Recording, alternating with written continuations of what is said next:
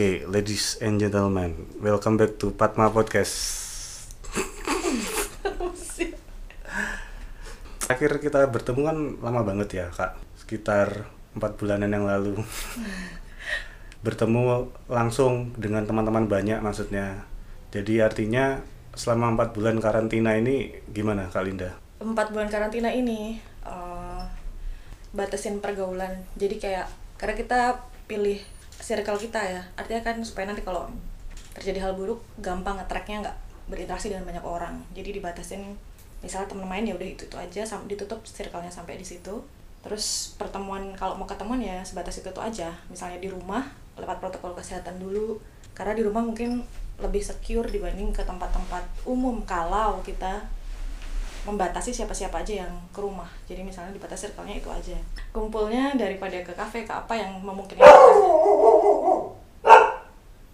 kita ketemu. Ini ketemunya di rumah kan. Ada suara anjing gonggong. Jadi kayak gitu dibatasin, terus ketemunya di rumah. Pakai protokol kesehatan, misalnya sebelum masuk rumah cuci tangan dulu, terus sebelum ya itu Ringgo lagi wawancara Ringgo. Nah kayak gini nih, ketemu di rumah juga. Jadi gitu, terus sebelum ke rumah masing-masing biasanya tak suruh mandi dulu, terus habis mandi nggak boleh mampir ke tempat-tempat lain, langsung ke rumah kalau misalnya mau ketemu. Begitupun sebaliknya kalau misalnya aku ke rumah di circle yang tak pilih itu, sebelum ke sana pasti mandi dulu. Kalau dari tempat umum pulang dulu, mandi baru ke tempat yang dituju itu. Gitu karena itu. Terus kerja juga lebih banyak di rumah. Terus jadi rutenya cuma sekitar rumah, kampus, toko kelontong yang paling murah se-Asia Tenggara itu. This is new. Terus pulang ke rumah. Berarti 95% banyak kegiatan di rumah ya, Kak? Ya, 80% lah. 80% ya. Oke, by the way di depan saya sudah ada Ibu.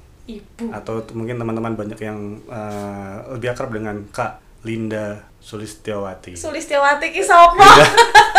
Linda. Sorry Kak. Saya soalnya nervous di hadapan mantan penyiar XT FM. Wih, gitu. Yang sekarang Kak, tapi XT masih ada nggak ya? Masih ada. Oh masih ada ya? Oh, iya. Sebelum pandemi saya aku masih dengerin. Oh masih dengerin. Aku malah gak dengerin. Jadi Linda Sulistiyawati. Jadi dari namanya kita tahu adalah seorang individu yang suka melakukan perbuatan susila. Perbuatan susila loh guys ya. Jadi sedikit flashback ke belakang itu dulu gimana Kak Linda bisa jadi seorang penyiar radio XT FM ya? Iya, itu tuh gimana dulu ya ceritanya? Pokoknya masuk kampus UKSW, terus dulu waktu itu XT masih tenar gitu. Terus di teman-teman kos, yang senior-senior di kos, itu sering dengerin karena itu radio yang nggak pakai iklan. Terus teman kosku bilang, daftar penyiar aja, ada kegiatan. Dulu mikirnya bakal dapat duit di gaji kan butuh duit ya gitu. Ternyata itu radio komunitas, gak pakai gaji. Tapi terus pas gabung seneng, ada kegiatan lain selain kuliah. Terus jadi kayak bisa tempat, ada spot nongkrong di kampus. Gak perlu di kafe, gak perlu apa yang keluar duit, bisa di situ. Bisa tidur siang di situ, karena sering gak tidur malam. Terus ya udah terus keterusan. Jadi sampai berakhirnya berkarir di XT juga gak ada duitnya Kak? Nggak ada. Sama kayak kita juga bikin ini, ngundang-ngundang banyak, malah ini ngeluarin satu botol kayak gini. Loh kan siapa tahu ntar podcastnya rame kan, terus ada iklan. Nggak usah lah. Oh iya, nggak mau dapat duit? Nggak suka hal-hal yang ria gitu. Iya. Itu nggak ria ya, itu kalau ria kan pamer, nggak pamer. Jadi berkarir di XT itu berapa tahun Kak? Lupa aku, soalnya waktu itu XT kan sempet dimatiin. Jadi kita kan semua duit sendiri. Terus tuh teman-teman elektro itu mereka pakai dana dari prodinya tapi nggak seberapa. Terus aku tuh pernah ada masalah teknis gitu. Ya kita iuran, cari dana juga, bahkan penyiar-penyiar yang di luar anak-anak elektro juga iuran. Nah, pas proses membetulkan antena atau apa itu, frekuensi kita diambil. Sama radio lain yang duitnya lebih besar. Dan ini selain duit lebih besar, ya karena duit lebih besar itu dia kan bisa provide antena pasti yang lebih bagus. Untuk ukuran radio komunitas dia bisa provide radio setara radio komersil misalnya. terus dia bisa urus lebih cepat gitu ke, kan kalau di radio komunitas tuh ada frekuensi tertentu, ada batasan frekuensi tertentu. Dan cepet-cepetan ngambil karena tuh frekuensi sedikit banget, cuma dari sini sampai cuman berapa lupa. Terus habis itu lebih cepat urusnya ke sana. Terus kita sempat ada mediasi karena kan sebenarnya channel tuh kita pakai udah lama banget, kita udah lebih dulu, tapi terus kita di lobby gitu. Katanya itu angka tujuan kita dulu 107.7 kan. Terus katanya dulu mereka dapat wahyu dari Tuhan bahwa 7 adalah angka Tuhan, jadi kita disuruh mundur. Terus kita nggak mau mundur, tapi ya itu tadi kalah frekuensi, kalah apa, akhirnya sempat pindah frekuensi, sempat mati, sempat mau diambil universitas tapi nggak mau, lama. Terus jadi berapa tahun juga udah nggak ingat, sampai lulus pokoknya kita mah. Dulu pendengarnya banyak Kak, tapi waktu sebelum tutup ya itu banyak banget karena kita itu tadi radio nggak pakai iklan. Dan waktu itu internet nggak kayak sekarang kan yang apa namanya accessible everywhere gitu, even in your hand gitu. Waktu itu HP toolsnya masih radio, bukan kayak gini. Jadi itu rame banget. Itu mahasiswa yang dengerin sebagian besar ya? Mahasiswa, banyak juga sih orang-orang Salatiga. Jadi kayak dulu misalnya, ingat banget misalnya pergi ke warung makan gitu, ini kayaknya suaranya familiar ya? Ini penyiar XT ya? Gitu. Terus kita dikasih makan gratis gitu. Serius-serius di nasi goreng gitu ada tuh di... Dulu ada namanya di daerah itu namanya nasi goreng Naknung gitu, di situ itu juga pernah kejadian kayak gitu. Terus senior juga cerita berapa kali kejadian kayak gitu, misalnya mereka makan lotek, terus si ibu loteknya putar radio XT, terus loh kok ini mbak ini ya gitu. Terus dulu tenar banget pernah. Nah, secara pribadi merasa kalau reputasinya meningkat gitu Kak Linda? Enggak. Soalnya kan pakai nama radio, jadi kan orang nggak tahu. Nah sampai kalau aku seniorku yang lebih tenar karena dulu waktu zaman XT awal, waktu sama senior-senior di atas kita itu kan pesaing radionya belum banyak. Nah waktu di zamanku tuh udah mulai ada radio-radio lain tuh, tapi sedikit-sedikit ada lah ya, banyak yang kenal karena nggak kelihatan muka tapi tahu suaranya kan. Nggak semuanya orang notis suara ternyata. Dan kita pakai nama samaran, nggak pakai nama siar lah waktu itu, jadi ya orang nggak tahu. Nah sampai sempat saya dengar ceritanya Kak Linda dulu, kenapa kok nama Linda bisa jadi Alinda tuh? Alin, bukan Alinda. Alin. Oh, tapi kemarin ulang tahun tulisannya Alinda. Nah, itu karena yang beliin kado lihat nama Instagram tadinya Alinda. Jadi, dulu tuh penyiar di atasku tuh udah ada yang namanya Linda. Terus kita disuruh cari nama lain supaya karena kan orang nggak mungkin ada penyiar namanya samaan di satu radio. Itu orang bingung. Tuh, karena bukan TV kan. Kalau TV mungkin yang namanya Dewi ada banyak, ada Dewi Persik, ada Dewi apa ya, kalau di Facebook ada 7.000 lah nama 7.000 Dewi gitu. Namanya Linda juga banyak banget, nama Linda kebetulan pasaran ya pada waktu itu 4.000 lah di Facebook. Banyak banget, karena itu waktu itu eranya Linda Dobler tuh loh, terus anak-anaknya dikasih nama Linda gitu, artis sana gitu. Nggak nyambung ya, nggak tahu. Terus ya udah, karena malas mikirin nama huruf A-nya tak pindah ke depan aja biar cepet. Oh, A-L-I-N-D. Udah selesai. Terus beda, oh ya udah oke, beda. Kalau gitu aku juga mau pakai nama inilah. Apa? Awin. Angwin. Iya, Angwin. Setelah lama berkarir di dunia siaran, terus kemudian mungkin nggak banyak yang tahu juga sepak terjangnya Kak Linda. Mungkin sempat bertapa lama gitu ya. Sempat terjerumus dalam jurang kemiskinan yang amat dalam. Oh, sempat susah juga toh. What? Bukannya kamu punya privilege? Privilege apa? Ras tertentu bahwa oh pasti punya uang. Justru privilege itu membawa malapetaka. Oh gitu ya. Memang berarti itu sebuah persangka yang salah kayak gitu ya. Persangka yang salah. Pernah wawancara beasiswa terus tanya, "Masa sih kamu gak punya duit? Kurang ajar banget ya." Nah tiba-tiba sekarang muncul di permukaan lagi banyak lah teman-temanku yang akhirnya mungkin tahu dan mengagumi. Ya. Nah itu sekarang berarti Kak Linda sebagai seorang apa kalau boleh disebut pengajar atau peneliti nih? Sebenarnya kalau di Indonesia sebagian besar ya 80% mungkin pengajar perguruan tinggi itu udah pasti peneliti. Kecuali yang memang orang fokus. Nah kalau peneliti itu yang misalnya di LIPI atau di badan-badan tertentu itu belum tentu pengajar. Tapi kalau pengajar yang di pendidikan tinggi, di higher education, itu pasti peneliti. Karena itu tuntutan Tri Dharma itu. Kita harus melakukan penelitian, kita harus ngajar sambil pengabdian masyarakat. Nah kalau kali ini lebih senang disebut apa? Dua-duanya sih sebenarnya. Dulu tuh senang banget jadi pengajar. dulu tuh senang banget mengajar, gara-gara dulu kayak waktu ada pengajar yang bagus tuh kayak wow gitu, keren ya ini orang ya gitu. Terus bisa mempengaruhi apa ya, remaja yang dari tahap fase perkembangan remaja akhir ke dewasa awal yang sedang galau dengan tujuan hidup gitu. Terus kok bagus gitu. Terus kan kalau kita belajar juga kan manusia tuh sebenarnya kalau mau, maksudnya mau negara ini maju itu kan lewat pendidikan gitu, harus invest banyak di pendidikan. Karena kalau generasi di atas kita itu kan udah susah banget buat dirubah karena udah sekian tahun terbentuk kan karakternya seperti itu. Terus jadi yang bisa, yang peluang berubahnya lebih besar, lebih banyak itu pasti yang di bawah kita. Jadi masuknya mereka, jadi senang gitu jadi pengajar. Tapi ternyata apa yang diajarkan itu source-nya itu harus dicari gitu. Bukan hanya orang lain yang nyari terus kita dapat dari orang lain, tapi kita ternyata juga harus nyari source sendiri gitu. Nah terus merasakan serunya nyari source sendiri itu tadi, yang adalah meneliti itu. Cuman baru belajar. Jadi itu profesi yang saling berkesinambungan sebenarnya ya. Tapi Kalinda berarti sekarang status sebagai dosen tetap di Fakultas Interdisipliner untuk prodi. Jadi prodi di interdisipliner itu ada 3. Ada destinasi pariwisata, ada studi pembangunan tuh yang magister, ada studi pembangunan yang doktor. Nah, waktu pertama pindah di situ almarhum dekan itu sempat bilang mau diproyeksikan untuk studi pembangunan, tapi karena yang syarat dari Dikti itu minimal kemudian harus S3. Mereka kan kemudian disuruh cepat-cepat studi S3. Nah dalam konteks itu, maka mau nggak mau home base-nya harus ikut memperbantukan apa yang ada di fakultas. Jadi ditaruh di destinasi pariwisata.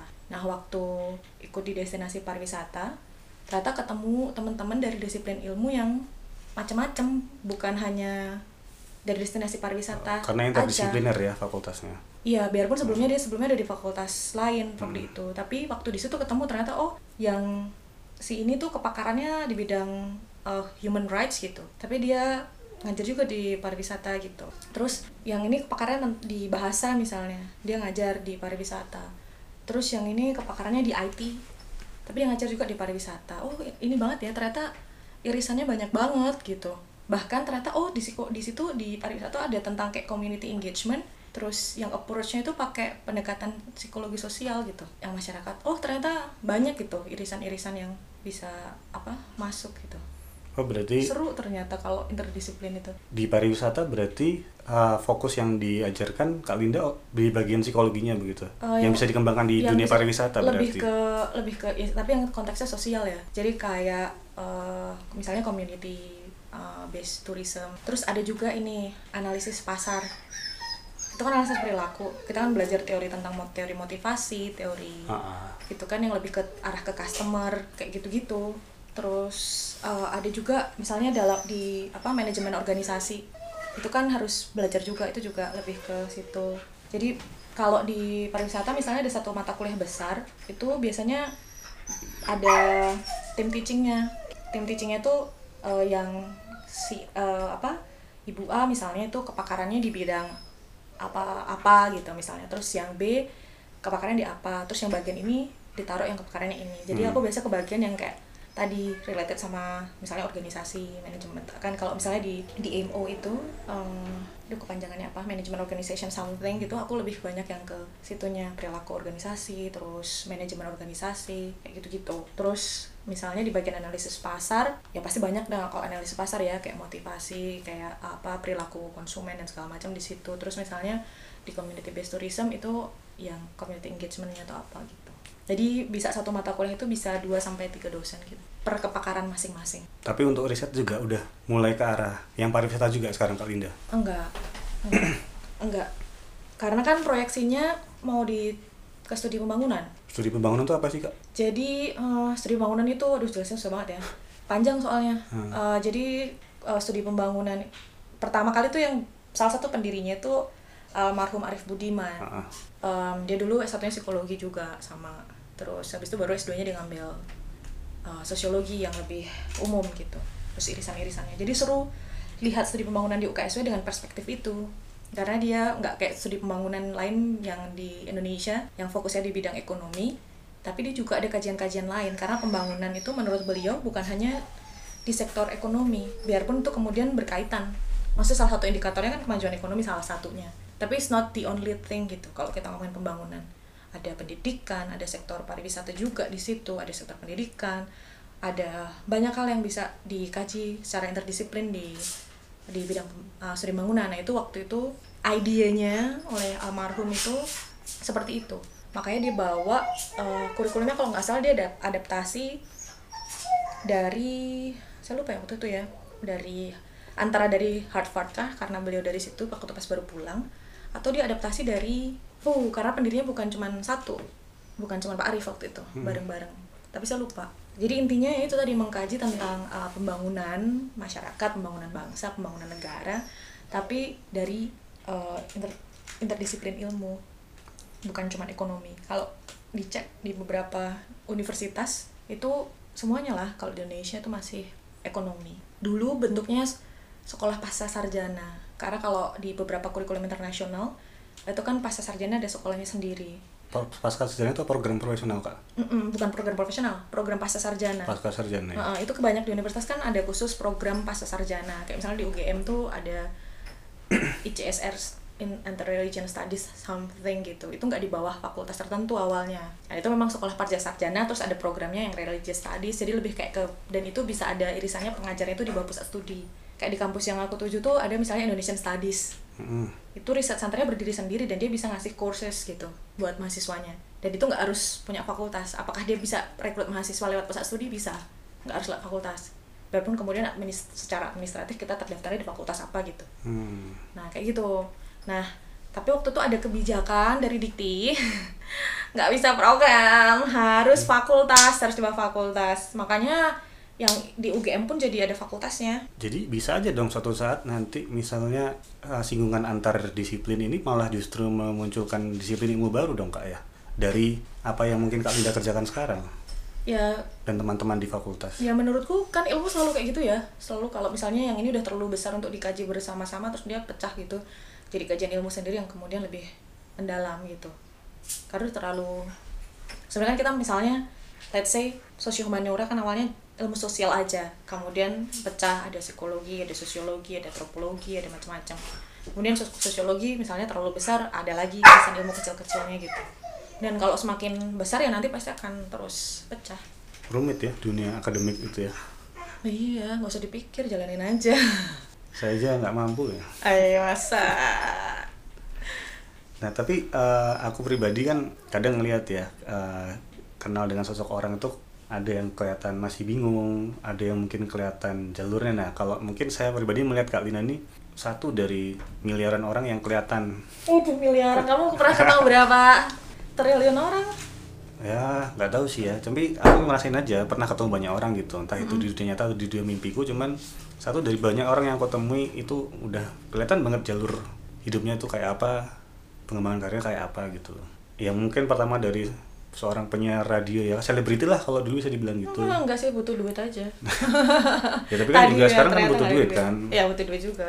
Karir sudah mulai nampak dan kayaknya memang terlihat memang serius dengan bidang yang digeluti terkait dengan bidang akademik gitu. Nah, dengar-dengar juga Kak Linda dapat nih satu anugerah dari Yang Maha Kuasa berupa kesempatan untuk melanjutkan studi yang lebih mumpuni lah di doktoral ya. Itu dapat dari LPDP, Kak, ya? Dari LPDP. Mau daftar LPDP itu karena memang mau sendiri atau memang ada tekanan dari tuntutan profesi? Jadi, atau gimana tuh, Kak? Ya kalau kuliah S3 bayar sendiri nggak sanggup gitu aja kan. Jadi habis banyak tuh, Kak? Habis banyak. Kalau ke kampus yang aku mau habis banyak. SPP-nya aja per ini kalau rupiah 500 juta. Mau duit dari mana? SPP per semester? Per tahun. Per tahun 500 juta. SPP doang ya, belum duit lain-lain kan. Jadi mungkin sampai lulus bisa sampai 3 miliar gitu. Nah itu mau jual seluruh organ dalam juga nggak sanggup bayar. Ginjal juga nggak cukup. Nggak cukup. Jadi karena ada kebutuhan itu. Nah itu ya kebutuhan harus cari apa itu, Kak? Maksudnya emang dari Kak Linda sendiri atau memang tuntutan profesi? Dua-duanya sih. Maksudnya gini, aku mau berkarir di apa sih gitu. Yang pertama kan tadi kan tak bilang oh ya by the way apakah ada apa fokus risetnya berubah ke pariwisata? Enggak, cuman beberapa kali kemudian ikut terlibat bareng untuk misalnya riset yang related sama pariwisata tapi masih ada irisan dengan psikologi misalnya, atau dengan psikologi sosial atau dengan ilmu sosial yang pas lagi ku kerjakan itu ikut juga, bukan hanya penelitian tapi juga pengabdian masyarakat. Contohnya kemarin riset soal tentang perilaku pengunjung di salah satu destinasi wisata tertentu. Nah, dari riset tentang itu juga misalnya, ya kan, mengembangkan keilmuan. Tapi dalam satu riset itu isinya orang dengan berbagai macam kepakaran ilmu ya. Maksudnya nggak cuman satu orang tuh, oh ternyata yang bidang pariwisata yang meneliti si ini, yang bidang ini yang meneliti si ini gitu. Lebih ke situ. Nah, balik lagi ke tadi yang soal, oh mau berkarir di bidang pendidikan. Lah kalau mau berkarir di bidang pendidikan tuh kan harus ada ekspansi kapasitas ya. Kalau nggak kan kita mati dong. Kita mau kasih makan mahasiswa. Orang, masa kita nggak makan gitu, nggak bisa olah bahannya dengan baik juga misalnya, kan kita harus belajar gimana caranya kita bisa mengolah makanan yang baik gitu buat mahasiswa. Berarti kapasitas memasak tanda petik kita harus dilatih toh. Nah, dalam tuntutan itu ya memang mau nggak mau harus terus belajar, gitu. Salah satunya ya tadi studi lanjut, ya short course juga. Nah, kampus yang dituju itu memang bidang studinya memang yang mau Kak Linda ambil berarti? Profesornya kalau S3 tuh, pembimbingnya yang paling penting. Pembimbingnya? Jadi kalau S2 itu kan kamu bisa pilih fakultasnya misalnya atau apanya gitu yang sesuai kamu pengen gitu.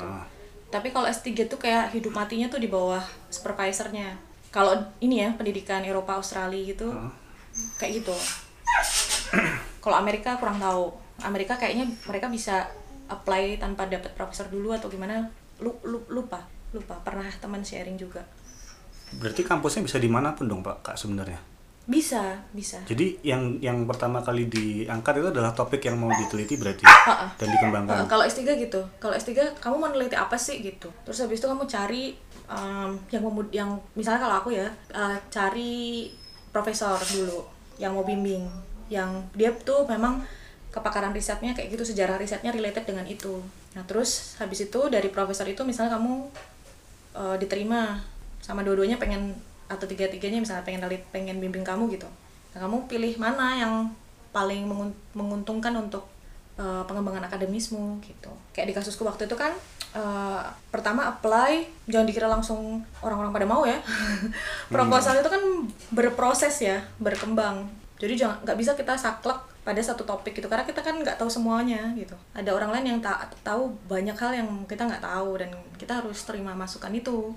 Nah, proposalku berproses sampai, jadi pertama blasting ke profesor itu nggak ada respon. Tahap pertama itu cuman interested doang, terus habis itu ada. Terus aku perbaiki proposalku tahap kedua, kirim, ada 3 profesor waktu itu yang respon, supervisor ding, bukan nggak semua profesor. Yang pertama kali respon itu sebenarnya justru malah ada pusat studi, pokoknya related sama social science and politics, bla bla bla gitu, di Canberra, University of Canberra. Nah, terus yang kedua itu supervisorku yang ini, dia salah satu member di Indonesian Studies Research Centernya. Kemudian yang terakhir itu dari Belanda, dari Groningen gitu, lupa namanya. Nah, terus berdasarkan berbagai macam pertimbangan akhirnya memutuskan untuk follow up yang ini, yang sekarang. Nah, itu kenapa LPDP sih Kak? Karena apa? Ya, ini mau jawaban jujur apa mau jawaban diplomatis? Jadi kalau mau jujur, apakah karena paling makmur beasiswanya? Enggak, paling makmur tuh kalau ke Australia tuh Australian World. Cuma waktu pendaftarannya internet Arumia Cafe itu error, jadi gitu. Gagal submit.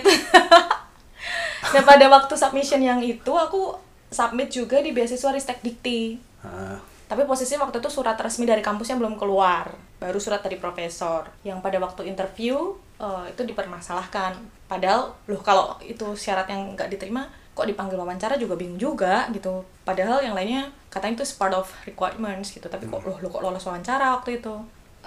Terus datang dari Filipina, baliklah ke Jogja wawancara, besoknya balik lagi ke Filipina.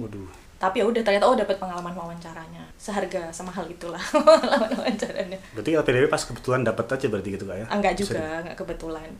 Daftar memang sengaja daftar LPDP juga. Karena ya udah, beasiswa skema yang berikutnya buka kan LPDP. Terus ternyata setelah tahu masuk di LPDP, ikut persiapan keberangkatan, ternyata banyak advantage juga yang diperoleh.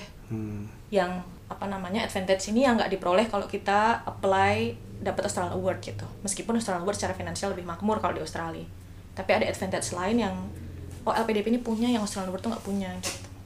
Yang paling besar sebenarnya jejaring sih, karena kita jadi punya akses ke teman-teman dari berbagai macam daerah di Indonesia, terus ke teman-teman juga yang ada di pemerintahan gitu. Terus banyak informasi-informasi yang dari pusat itu langsung strictly delivered to us gitu. Yang kalau kita jadi anggotanya National World, kita nggak dapet itu. Terus mandiri semua, jadi semua tahu sendiri. Kalau National World kan kayak semuanya diurusin sama National World-nya. Kalau ini bener-bener ya kayak apa-apa daftar sendiri gitu. Berarti Kak Linda sangat terpilih nih ya, karena setahuku kayaknya bukan bidang ilmu prioritas gitu kayaknya ya dari Kemenko ya, kalau nggak salah ya. Nggak ingat, tapi yang prioritas utama kayaknya pertanian deh. Jadi itu ada beberapa klaster gitu loh, iya. Pertanian, terus apa. Nah aku masuk yang sosial humaniora, tapi ada pengembangan daerah juga karena penelitiannya di rural area. Pengembangan ekonomi daerah masih ada kaitannya di situ. Jadi nanti kalau daftar LPDP itu nggak tahu kalau S2 ya, tapi kalau S3 itu ada kayak pilihan bidang ilmu utamanya apa, terus ada sub bidangnya juga. Jadi juga irisan-irisan bidangnya apa-apa aja gitu, kita harus sebut. Mau lagi dong? Kak Linda, minum dulu ya. udah. Nah, ini dulu sempat mungkin sedikit banget bantu waktu Kak Linda sempat riset. Itu kan kalau mungkin Kak Linda masih ingat, dan itu mungkin satu prestasi yang berharga ya. Waktu Kak Linda pernah nulis sebuah penelitian dengan judul Antara Cinta dan Luka, kajian psikologi transpersonal terhadap keputusan berpisah pada perempuan korban kekerasan dalam berpacaran. Oh iya, iseng banget ya neliti soal pacaran. Tapi tak pikir itu satu hal yang sangat jadi satu batu loncatan ke tempat yang lebih makmur lah buat Kak Linda gitu loh. Sebenarnya fokusnya ke pengambilan keputusannya sih, karena kan waktu sebelumnya waktu S1 juga pengambilan keputusan juga, tapi lebih kayak individual gitu. Terus yang S2 juga individual. Nah yang pas waktu S3 juga pengambilan keputusan sama, tapi lebih ke grup gitu, decision making dalam konteks kelompok gitu. Jadi sama S1, S2, S3 tuh sebenarnya sama-sama tentang decision making.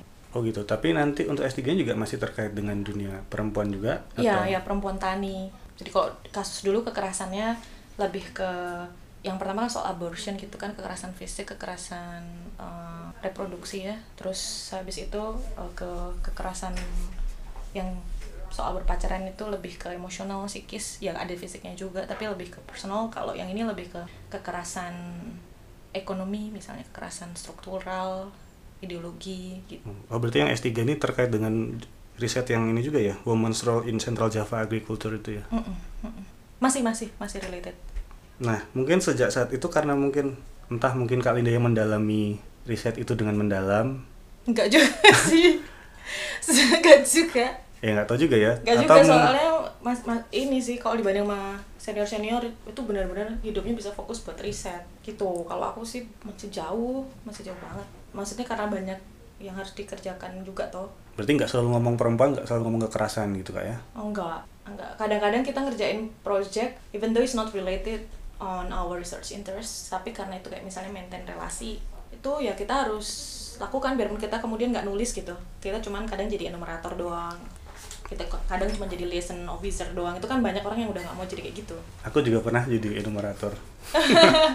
Baru tahu istilah itu artinya. Enumerator. Tapi ya kita bantu karena tuh dalam rangka relasi, misalnya dari Australia ada funding buat bikin plan klinik gitu. Well, I have no idea buat plan klinik gitu. Tapi soal teknis kan bisa bantu. Mungkin kita nanti nggak akan nulis, tapi kita bantu running project-nya itu, dan itu membantu skill kita dalam berpenelitian untuk bertambah gitu. Nah, judulnya kali ini kan sampai mana-mana gitu loh ya. Walaupun mungkin nggak semuanya baca gitu. Aku juga sebenarnya nggak sih. Tapi lihat dari judul kok kayaknya ini beda, maksudnya tidak seperti model penulisan akademik pada umumnya gitu loh, yang mungkin di Indonesia bahkan mungkin di Satya Wacana itu sering dilakukan gitu loh. Tapi banyak yang kayaknya berusaha untuk appreciate dengan bentuk judul yang seperti itu. Antara Cinta dan Luka itu kan kalau mungkin bagi teman-teman yang lain itu pasti sama pembimbing disalahin gitu, dan dari situlah juga banyak yang mungkin mengenal Kak Linda. Ini satu sosok yang memang bisa memberikan pemahaman bagaimana perempuan itu punya apa ya? Ya ini aku cukup hati-hati sih sebenarnya ngomongnya, punya istilahnya kesetaraan dalam kehidupan di masyarakat gitu loh. Karena itu juga aku jadi ingat, dan perlu teman-teman tahu juga yang mendengarkan, jadi kali ini juga seorang, bisa boleh disebut ini ya, the real social justice warrior nggak sih? Boleh nggak? Nggak juga sih. Aku tuh kok dibilang warrior tuh rasanya apa itu high gitu. Karena sebenarnya cuman neliti aja. Maksudnya banyak orang yang benar-benar sacrifice their life gitu untuk perjuangin hak perempuan gitu sampai semua gitu. Tapi kan aku sebenarnya enggak gitu. Not into that level, belum enggak, dan enggak tahu apakah sampai akan di level itu atau enggak. Cuman apakah kemudian penelitiannya tentang itu, ketertarikan menelitian tentang itu masih sampai di sini? Iya gitu. Tapi lebih ke ya itu tadi, gimana sih maksudnya? Karena kan gini, kalau di nggak tahu ya, pengalamanku dalam panjang kehidupan kebudayaan kita, di kebudayaan pula anggaplah, itu kan most of our decisions itu kan nggak determined by ourselves kan. Jadi banyak banget faktor, paling kuat kan family, terus lingkungan sekitar, dan itu faktor yang bikin lebih berat lagi tuh dalam budaya patriarki itu ke hak untuk apa ya istilahnya, punya otoritas terhadap diri sendiri itu lebih perempuan lebih kurang dibanding laki-laki, termasuk dalam mengambil keputusan sebenarnya di situ. Nah kita kan nggak tahu, menurut saya juga belum pernah ada penelitian apakah kemudian itu berpengaruh dalam proses pengambilan keputusan antara perbedaan antara laki-laki dan perempuan secara individual. Itu kan banyak hal gitu. Ini yang dulu sering kita sebut konstruksi sosial itu ya, Kak ya. Konstruksi sosial. Iya sih sebenarnya, maksudnya whatever it is right now in front of us is part of it, social construction kan, kayak ya nggak sih? Bener nggak sih? Ya kan, ya, dulu kan kita sering bercandaan itu. Ini kan orang dibilang malas apa enggak, kan indikator malas, orang indikator orang malas, indikator orang nggak malas, indikator orang ganteng, indikator orang nggak ganteng, indikator orang rajin, indikator orang baik. Itu kan semua yang menentukan kan majority. Termasuk juga sebagai manusia tuh harus kayak gimana, itu kan majority semua yang tentuin. Nah, mencoba mengomentari hal-hal yang lebih sederhana deh. Mungkin hampir tepat tahun lalu, kalau mungkin kalian juga ingat. Tahun lalu lebih 1 bulan. Tanggal 4 Juni 2019 itu Kalinda sempat mengquote sebuah tweet tentang fenomena biasa sih, split bill antara laki-laki dan perempuan. Masya ampun. Sumpah parah, tahu tanggalnya aku juga inget.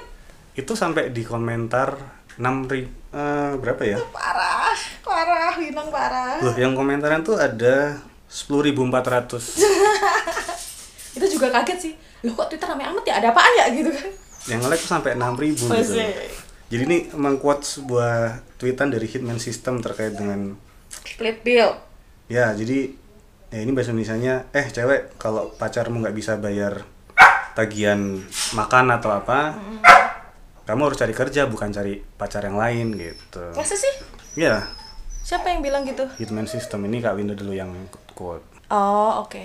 Ya, terus di sini Kak Linda bilangnya, ya kalau dibayarin itu bonus gitu loh. Masih. Yang itu yang berlaku pada laki-laki dan perempuan. Ini lihat sendiri. Lupa tuh Inang.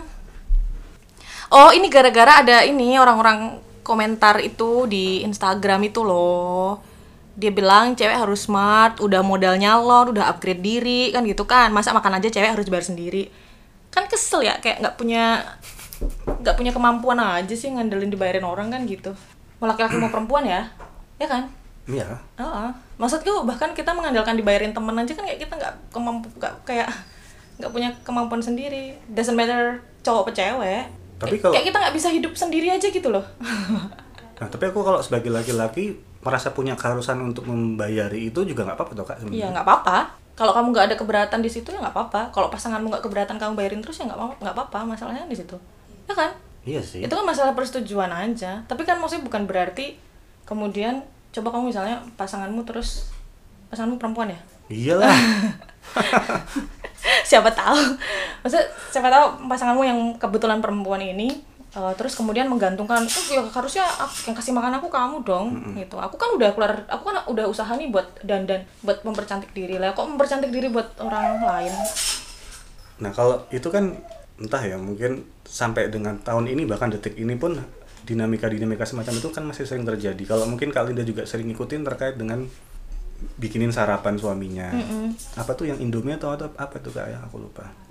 Pertama tuh kan ada kayak viral gitu, bekal buat suami gitu. Bekal buat suami, betul. Terus feminizer atau apa itu istilahnya, lupa. Itu maki-maki kayak harus ya perempuan bikinin bekal buat suami gitu. Kalau menurutku sih nggak ada salahnya juga perempuan bikinin bekal buat suami, karena kan maksudnya dia melakukan itu bukan berarti karena dia punya kemaluan, karena dia punya vagina, kan bukan itu alasannya.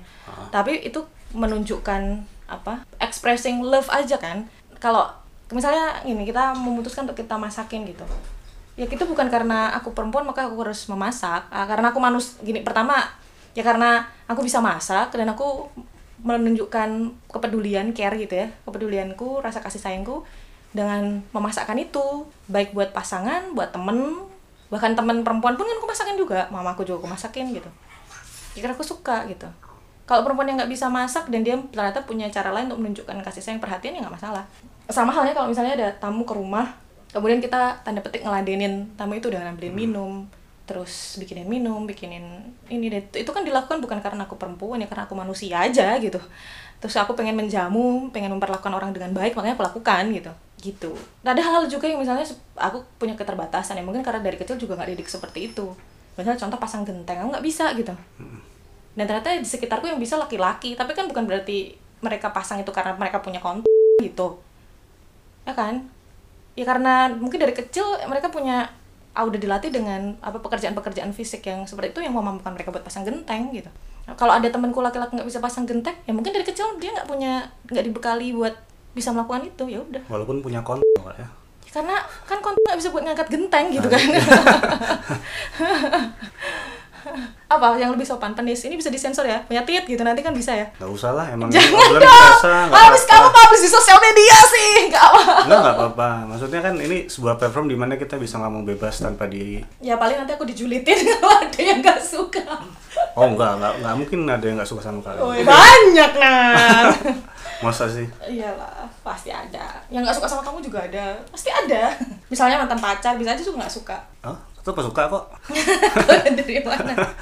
Nah, tapi gimana ya? Kalau misalnya aku juga takut mau komentar gini, maksudnya ketika sudut pandang sebagai laki-laki, jadi malah justru kayak gerakan-gerakan, bisa nggak sih sebenarnya dibilang gerakan feminisme atau gimana gitu kak? Bisa. Gini, masalahnya banyak. Aku juga sebenarnya nggak bisa bilang wow ini aku pakar feminisme, nggak, sama sekali nggak jauh. Cuman ada kesempatan beberapa kali kebetulan belajar itu karena dipertemukan dengan orang-orang yang seperti itu. Banyak kemudian orang kan yang suka yang namanya emansipasi perempuan, ya kan? Mau kesetaraan gitu. Tapi jatuhnya malah women supremasi, jadi kayak mereka pengen lebih superior dibanding laki-laki gitu. Nah, aku lihatnya jadi jatuhnya dibalik gitu kak. Iya, itu tapi kan itu salah, konsep kesetaraan kan nggak kayak gitu sebenarnya. Cuman jadi salah kaprah. Jadi kayak mereka kalau misalnya cari pacar yang diomongin bisa masak gitu, aku mau jadi pembantu apa mau jadi ini gitu. Tapi giliran sebaliknya misalnya, lu kan aku perempuan harusnya kamu gini-giniin aku dong. Itu kayak gimana ya gitu, maksudnya gimana ya? Jadi bingung juga sebenarnya. Ada di Twitter tuh bagus, bisa di-follow teman-teman, debak Kalis Mardiah sampai kuternya digembok itu dia. Karena banyak menerima hujatan dari Kalis. Kalis Mardiah. Kalis Mardiah. Dia bagus. Maksudnya dia menjelaskannya bagus. Maksudnya dia bisa declare bahwa dirinya feminis, tapi dia masih look after suaminya kok. Dia masakin suaminya, bikinin bekal tiap hari. Bahkan ketika suaminya nggak pulang telat gitu, dia udah kangen, pengen ini. Tapi dia melakukan itu ya karena itu sayang gitu. Dia masakin ya karena dia sayang. Dia sampai bilang, aku nih feminis bucin apa gitu. Terus dia bilang kalau gimana mau women supremacy, orang misalnya suaminya telat pulang sedikit aja udah kangen kayak gitu loh. Jadi nggak gimana ya. Bukan berarti kemudian setara itu malah mendominasi kan. Setara juga nggak bisa dipukul rata karena ada kapasitas yang mau nggak mau berbeda satu sama lain. Adil lah ya. Kalau Magdalene nggak ya, nggak follow. Nggak follow itu majalah yang feminis itu ya. Nggak follow. Jurnal Perempuan follow. Karena itu based on research ya, bukan opini. Magdalene kan banyak opini. Biar saya nggak tahu, mungkin ada opini yang bagus juga di Magdalene karena ada beberapa kali mungkin share bagus gitu. Nah, namanya opini, nggak mau diapain. Nah, jadi seharusnya menurut Kak Linda sebagai perempuan dan perempuan pada umumnya di Indonesia tuh gimana sih menyikapi isu-isu feminisme atau hak-hak perempuan tuh sebenarnya gimana? Pertama tuh educate yourself dulu. Jadi kebanyakan mungkin karena era sosial media ya, yang aku pernah baca itu eksistensi kita kan berubah nih dari offline ke online. Jadi kayak contoh kenapa kemudian berita hoax cepat banget nyebar, karena ketika kita share berita itu kemudian ada merasa terapresiasi karena ini aku orang pertama yang nyebarin ini gitu, atau aku udah tahu duluan nih kayak gini, this is viral and I know it first gitu. Tapi nggak cross check dulu, nggak telaah dulu, nggak baca lebih lanjut dulu. Kayak zaman dulu tuh aku juga pernah yang kayak sebarkan SMS ini ke 20, itu kan sering terima kan dulu waktu dari zaman kita. Iya. Nah, ini mungkin udah berubah, bukan sebarkan SMS tapi lah sebarkan berita itu tadi gitu, tanpa kita telusur.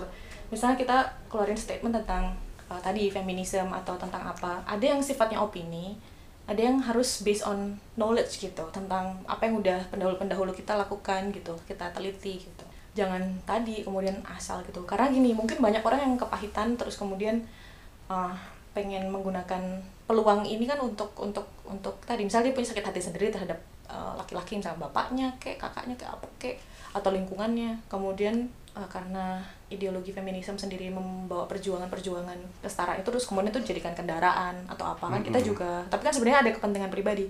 Kan kalau ngomongin ini balik ke psikologi sosial ya. Kita ketika ngomongin gerakan sosial itu kita joining gerakan sosial karena kita merasa ada sense of belonging gitu. Salah satu teorinya bilang kayak gitu. Jadi nggak mungkin kamu jadi feminism if you don't feel any belongings gitu. Kalau bener-bener tanpa paksaan ya, kecuali kamu memang disuruh sama dosenmu, kalau kamu nggak ikut ini kamu dapat nilai E. Nah itu mungkin beda lagi gitu.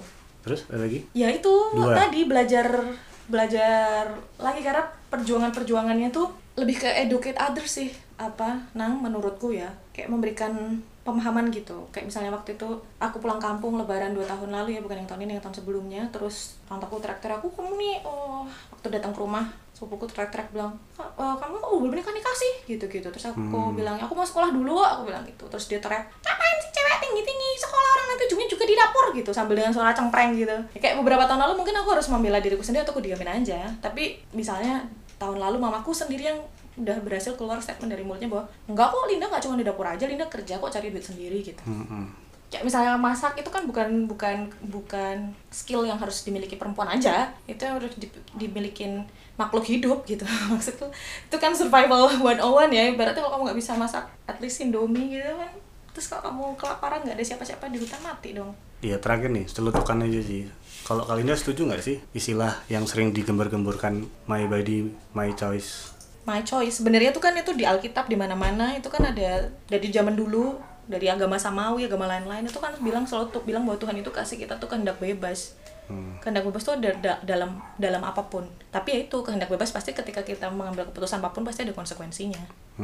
Ya kan? Jadi sebenarnya it's not always our body, everything in our life is our choice gitu. Biarpun kadang pilihannya terbatas. Bahkan ketika kita nggak milih aja kan sebenarnya kita milih juga untuk nggak milih gitu. Tapi kan setiap pilihan tadi ada konsekuensinya.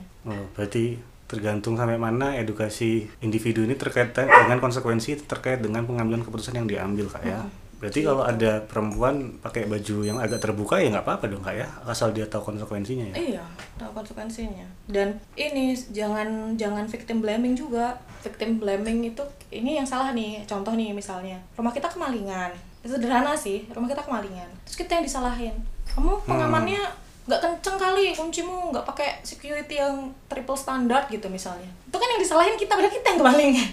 Mau kita mau security-nya 10 lapis itu, kalau orang niat maling ya maling ya, harusnya yang disalahin malingnya toh, bukan orang yang dimaling gitu aja sih, sesederhana itu. Karena misalnya contoh bukti perkosaan juga bukan karena baju-baju terbuka, rata-rata kasus korban perkosaan juga banyak yang dengan kondisi baju tertutup, berhijab dan lain sebagainya.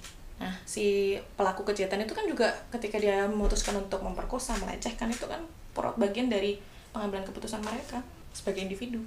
Entah matang atau tidak, entah keputusan yang impulsif atau tidak, yang tergesa-gesa, tidak penuh pertimbangan atau apa, kita nggak tahu. Kan yang membedakan kita dengan hewan kan, kita membedakan diri kita dengan hewan, gitu.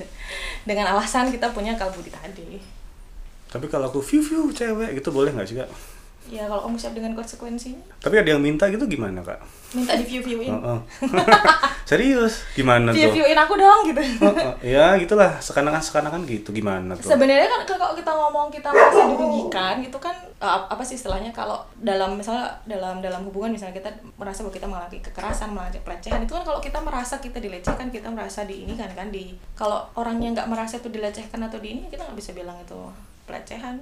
Contoh hubungan cowok cewek berhubungan intim di luar nikah gitu, tapi semuanya dua-duanya sama-sama mau, apakah bisa dibilang ini dilecehkan?